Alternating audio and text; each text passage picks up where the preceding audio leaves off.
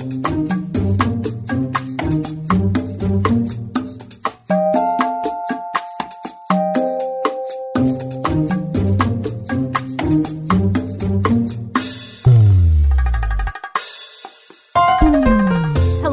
and welcome to the Gifted Life Podcast, where we have conversations about organ, tissue, and eye donation. I'm Lori Steele. I'm Joey Boudreau. I'm Sally Gentry. And futuristic sci fi fans, pay attention. Star Trek fans, Deep Space Nine. Hey, a star is joining us on this episode. Why, you may ask? There's a tide of donation that you'll want to hear about. And to hear him talk with such genuineness about his donation is fantastic. You're gonna love it. So hold on to your hat. We're about to get started. But listen, we want you to share this and every episode of The Gifted Life. We try to make it as easy as possible. Easy peasy. You can find us anywhere. You can find us on Apple Podcasts, Google Play, or whatever your favorite podcast app might be. Easy peasy. That's what, Easy that's what you said, Joe. Okay, I we're ah. gonna go with it. You know what else is easy peasy, Joe? What's that? Hey, our social media. We're Donate Life Louisiana on Facebook, Twitter, Instagram at Donate Life LA. Sally shares our stuff. It's easy peasy. Well, that's that- our term for today, Jeff. Yeah, I'm, I'm wishing I could come up with something that innovative. Way to go. But you can call us at 504 648 3477. 504 648 3477. Just messing with you, Joe. You still with us? You forgive us? He Ready forgives us. Yeah, we are ready to power packed episode. Here we go.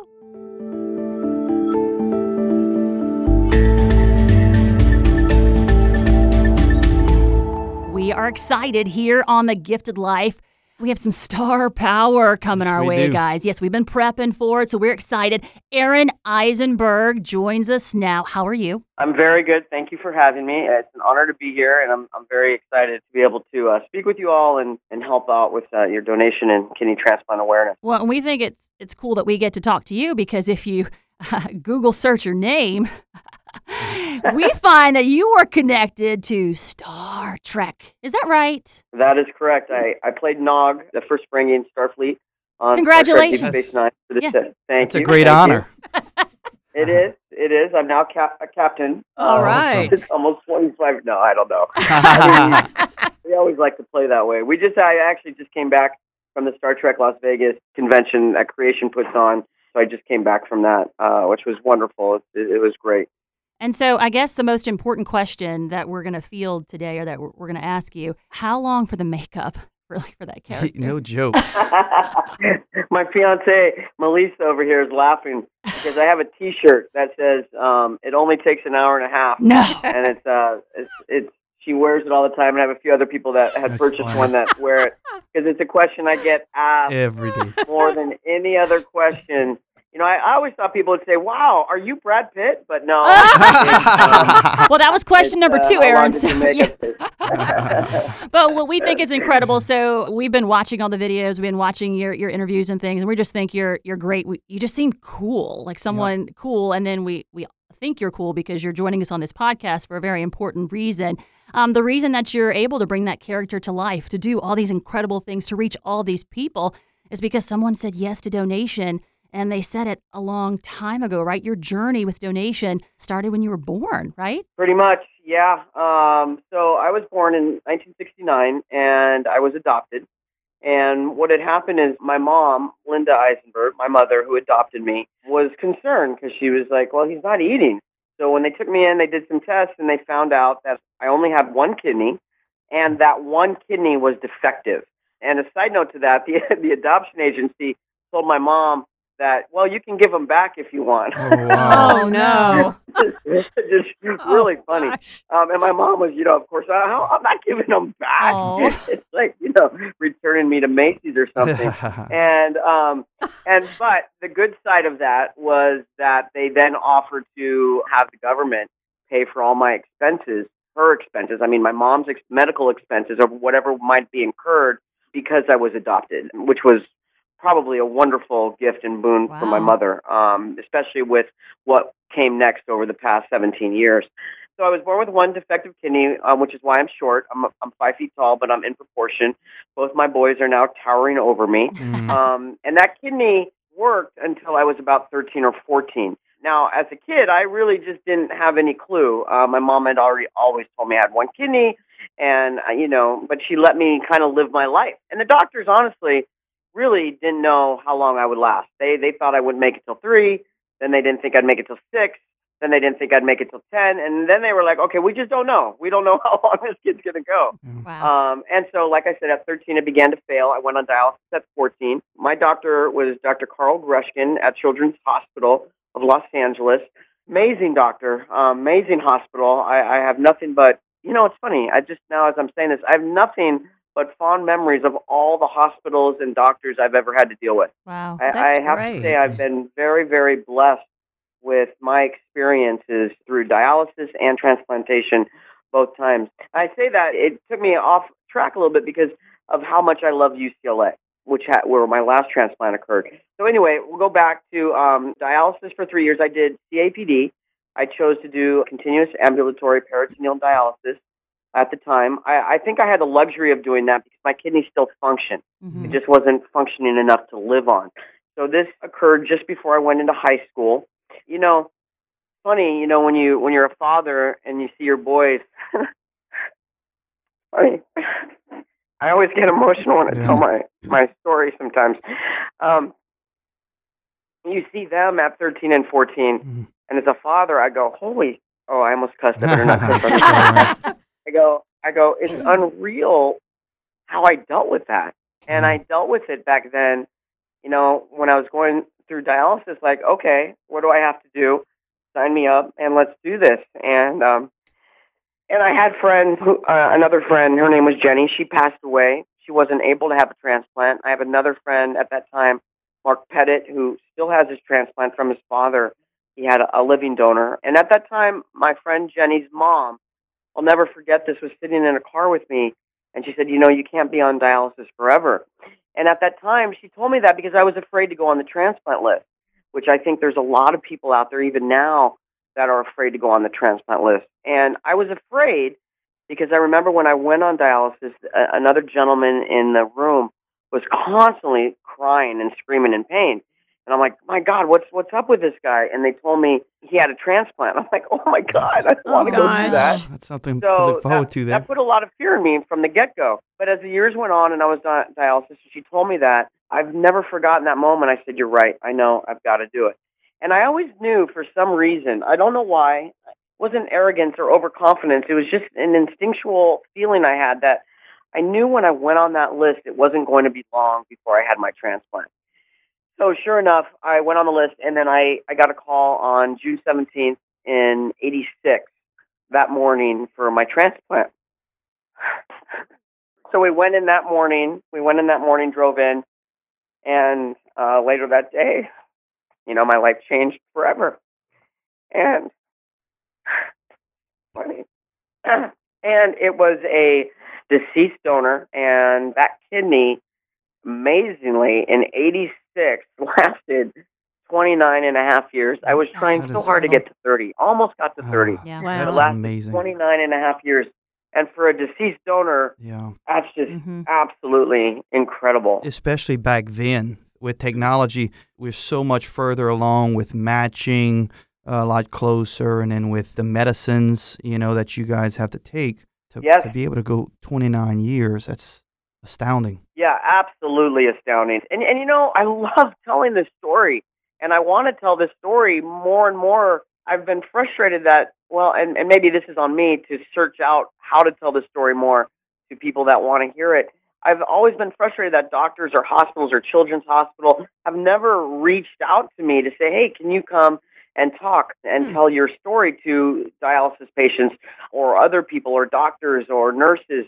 Because it is an incredible story to last that long and to succeed so well. And and you make a good point on the medication. My medication then was Sandimmune, cyclosporin. I remember taking the vial, the liquid form of cyclosporin, prednisone, and Imuran.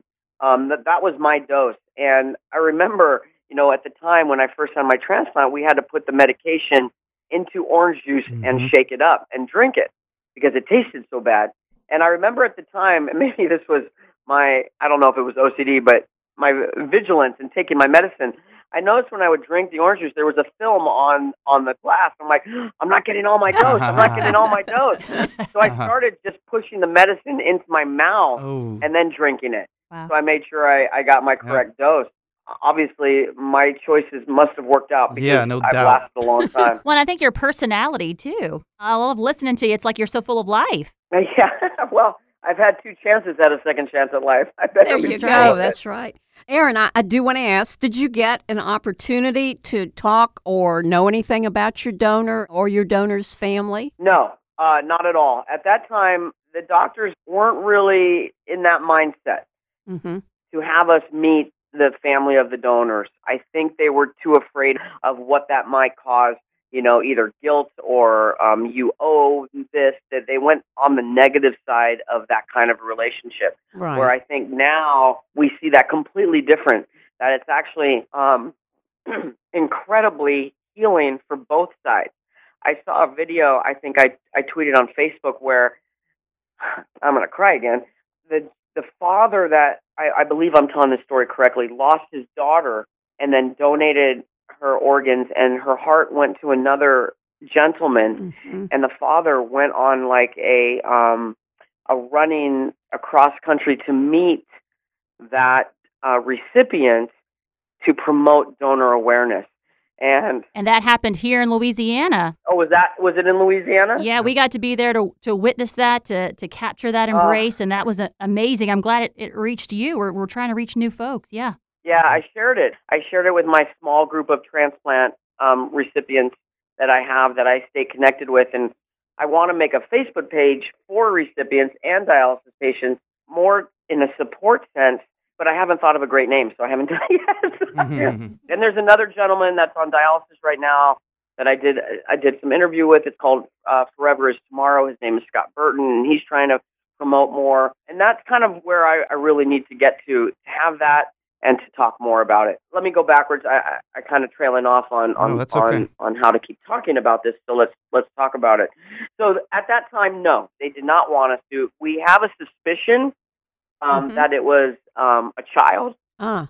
we don't have i can't verify that at all um, Mhm. only because i don't know why I, I i think my mom should answer that question and and if she could remember why we think that i think somebody was in the elevator when an organ was coming up up the elevator while i was getting prepped um, but there was a reason why we thought it was a child or a baby Mhm. that had passed away That's not uncommon. but again, I can't verify that, and, and that would lend itself maybe for why it lasted 29 Right. years as Yeah. well. That's how we usually, even now, we try to match, you know, especially because of size, but pediatrics usually get priority with other pediatrics, especially back in, in that day. So it you are Uh, most likely as well uh, as it should, as well as it should, you know, to, to, to give those kids a chance that we all take for granted, you know, Yeah. Mhm. because I wouldn't be here.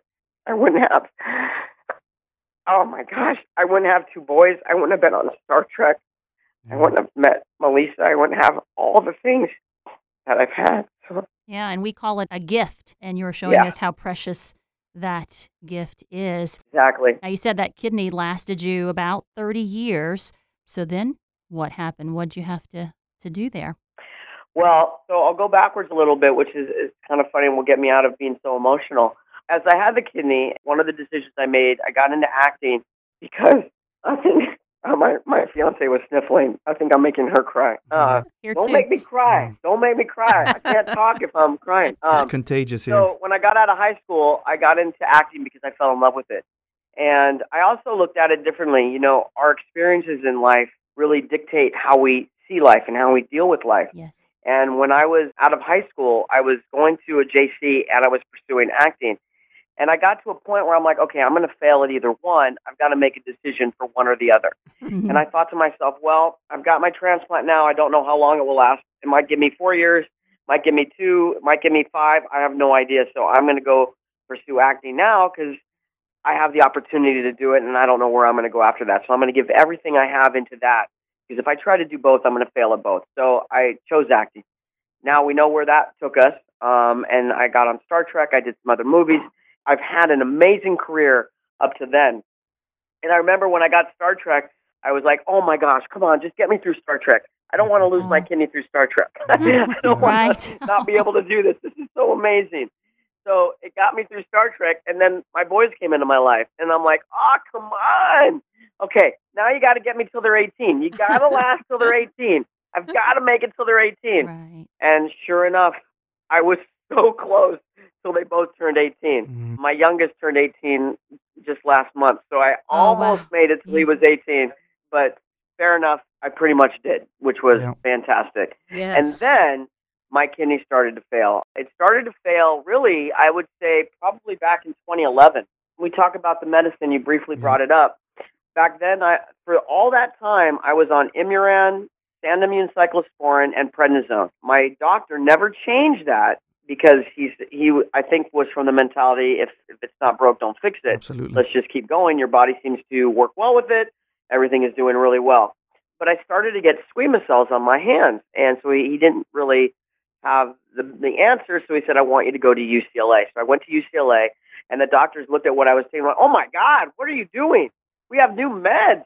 This is this is ancient. Yeah. This is so ancient." So he quickly took me off of Sandimmune and put me on Rapamune. He didn't put me on Prograf. Put me on Rapamune, and I think I was still taking a different form of cyclosporin, and he completely got rid of Imuran. He said, "That's what's doing this to you. You can't take that anymore." So I went on the new meds, and then the squamous cells minimized a lot to the point where I don't have them anymore. Knock on wood. But the kidney was failing, and the way he described it is, he said, "Look, kidney's like an old car. We we just don't know when it will end. So you just keep going until you mm-hmm. can't go anymore." So that was in I think it was 2011 or 2013, somewhere in that time frame. In 2015, in April, my kidney function got down to where I, I think at 18, so I could go on the transplant list. So I went on the transplant list in April of 2015. Four months later, I lost the kidney, and then I went on dialysis. And this time now, because the kidney just failed, just and and stopped, I had to go into the doctor, into the hospital, literally the next day. Although I waited one day because I had business to take care of. so I waited one extra day. He called me on on a Tuesday, on a Monday evening. He said, "Look, you're in kidney failure. You need to go to the hospital now." I said, "Well." Give me tomorrow. I got to make phone calls because I have a business to run and I have to take care of my family, make sure bills are paid. Um, I'll go in on Wednesday. He said, uh, okay. so I took Mm. Tuesday, took care of everything, walked in on Wednesday. I was on dialysis late Wednesday evening, and that was a trip. That Mm. was a trip. That was completely different than what I went through when I was 14. When I went 14, I wasn't at that stage where the kidney just completely just it was done. I don't remember going through anything what I went through this last time. So I thought I was dying. I actually thought I was dying. There was a moment in the hospital where I thought this was it. I closed my eyes and I thought I was done. And it's funny, I woke up and I'm like, "Oh, I'm still here. I'm still here. Wow. And I, it was either that day or the next day my doctor comes in. I go, I thought I was done. He's all, you weren't dying. If you were dying, you'd have been in ICU. And I go, mm-hmm. that's a good point. Oh yeah. Why didn't I think of that? Facts. Here we go. So, and this was now hemodialysis. So they put a they put a catheter in my chest because it they you know obviously a fistula needs to needs a week or two to be ready for dialysis, and they put it in my chest. And di- I can never say that word. Dial. Um, Dialyze. Yes, that's it. Dialyzed. Yeah. I don't know why I I have a my brain gets stuck on that word, but I kept the catheter because I I wanted to go on peritoneal. I didn't want to stay on hemo. Mhm. And then I um, got a donor uh, who happened to be a friend of our family. It's so weird how life works. So her name is Beth Bernstein. When I was 19, my mom and I lived in these apartments, and our neighbor was her family. She wasn't living there because she was she was at that time a little bit older. She's a few years older than me. So we met her then when I was 19. hmm So here I am at 46, having a new transplant. She be, she offered to donate. Went through all the testing, which can be very scary for people because Yeah. they do such rigorous testing to make sure that the donor is safe, is uh, an excellent match, will give the greatest success for the recipient. And she had the courage to go through all that, went through it, and miraculously happened to be a perfect match. Wow. I mean, it's just I'm sitting there going, how does this happen Right. for me? It's, it's not an understatement to say I, it's like winning a lottery hmm twice. You hear those people that win the lottery two or three times, and you're like, how does that happen? Right. Yeah. Well, this is how it happens. Mhm. It, there is no rhyme or reason. There is no number system. There is no statistic that that says, well, you do A, B, or C, you'll win the lottery. So she happened to be a donor. We went through the whole process, and they keep telling you, well, we've got a couple more. It's looking good. We'll find out. And and you're just like going, you're shaking your head, going, I hope this. this I hope this works out. This is Mm. incredible. And all of a sudden, you're in the waiting room at the hospital the day of the transplant, and then they're, you know, putting you under to give you the kidney. And here I am with a year and a half after, you know, still going strong. And her kidney, her kidney function is higher than the previous one I had. Oh, Wow. The previous one never got below a 1.6 creatinine. Last time I got my lab work, it was 1.1. That's Now I go in. Friday, and now I'm like, oh, I hope everything's okay because that's what we live with. Uh, Yeah. Recipients Mhm. always going, knock on wood. I hope everything is looking good. So So she's doing well. yes, as far as I am aware, doing very well. I I called her uh, last week, I think, and left a message, but I haven't heard back from her. So as far as I'm aware, she's doing very well. But the gift she gave me, you know, it's incredible, and it, I, I it's such a you run out of adjectives to describe what it feels like to receive something like that from someone because there there there just aren't any words to express the gratitude that one feels because it's it's literally life changing and she's part of my family you know now and i try to call and keep in touch with her. You know it's kind of like family you know? Um Yep. they're always always a part of you and and within you and of you.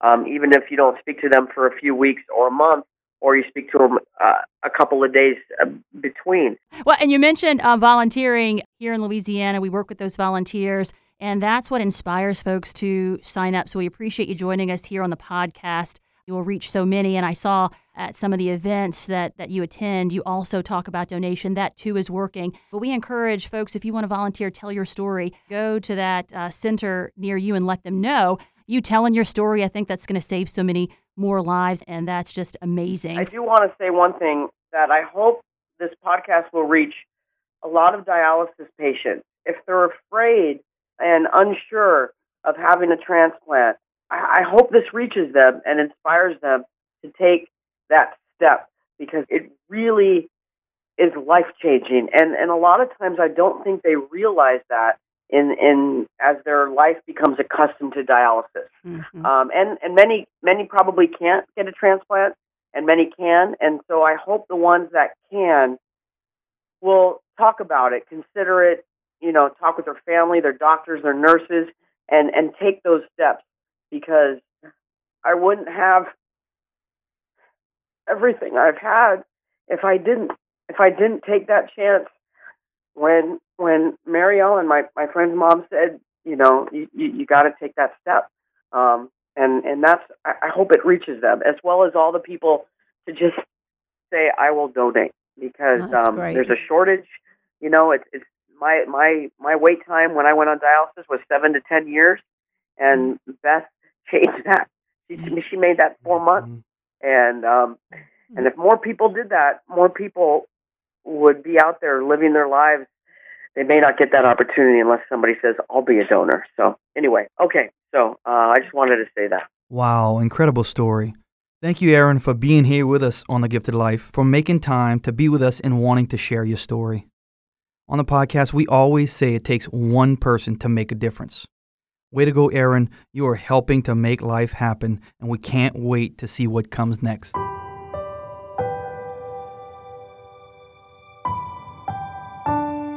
We have reached the hero segment here on The Gifted Life, and we've been talking about living donation. Today we honor a living donor hero. Her name, Melody Goldman, and she saved the life of her husband. His name is Mark. He wrote this My wife is my hero. I was diagnosed last year with end stage renal disease and was hospitalized numerous times. I was informed that I had to start dialysis treatment. My only hope was a kidney transplant. My wife volunteered to be tested, and we learned she was a perfect match. Now, Mark recently received that kidney from his wife, and he is thriving, we hear. Those who know him well say he is doing just great, which we love to hear. Although he is a recipient in this situation, he is one of our heroes. He's been a major supporter for LOPA over the last 30 years. Wow. He's been a coroner's investigator locally in the New Orleans area, and he's helped us save many, many other lives. We now pause to celebrate Melody for being a living donor and giving Mark the gift of life.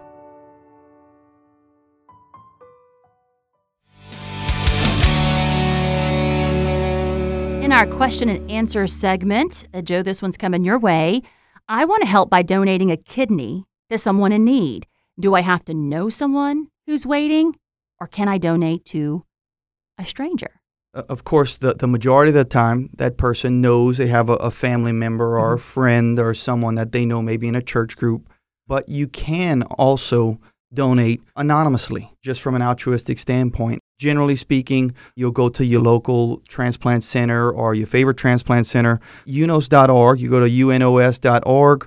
You can select the Living Donation tab, and they will uh, tell you basically everything you need to know about living donation and can help point you in the right direction. So, if you have any questions about this segment or other segments that we've done, please give us a call. 504 648 3477. Or you can send us your question at info at lopa.org.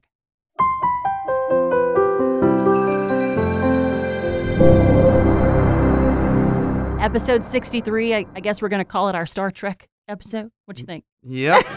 Uh, we- we it was power packed. It was What a story. packed. We certainly want to thank Aron Eisenberg for coming on Nog, Nog. as he's known Our, in our, our new on- bud. Yeah. Yep, on Deep Space Nine. His raw emotion, even Oh, this far out, was just so palpable. And usually I try to keep a bit of a distance between my emotion and when but when I heard him oh, share that, it was like, "Oh my, this is so real and with such feeling that how could you not want to help others through this means, you know? Yeah. Really good. And I just Really kept wanting to hear more. Like he's Yeah. so Yeah. positive about it, but then the road wasn't always so positive. Right. Ah, what a guy. No and then kidding. and then took the time so he has all these special credits now to his name, but he made this a priority to be with us because Yep. he wanted to share information about organ tissue and eye donation. and help others. That's that's what's so great about it. And I wants to think, do you more know? of it. Yeah, that's right. That is a cool dude. Do we say cool these days in We do. 2017? I say cool. well, we're not but I'm cool. old. I hear. Maybe we should ask Sally. We're all the same yeah, age. well, okay. Let's we're gonna not, let's not ask same sign age. So thanks to Nog, yeah, as Yep. he makes his his trek around. No play on words ah. there, but a great guy who wants to do more for donation, and we want you to do more for donation as well and help us make life happen. We want you to go out today and do something that you don't normally do to help us make life happen. You can do it. Hmm. This is a production of the Louisiana Organ Procurement Agency, or LOPA. The Gifted Life is hosted by Lori Steele, Joey Boudreau, and Sally Gentry. Our producers are Kirsten Hines and Shalon Caraway. We are recorded, engineered, and mixed in our Metairie, Louisiana studio by Troy Perez.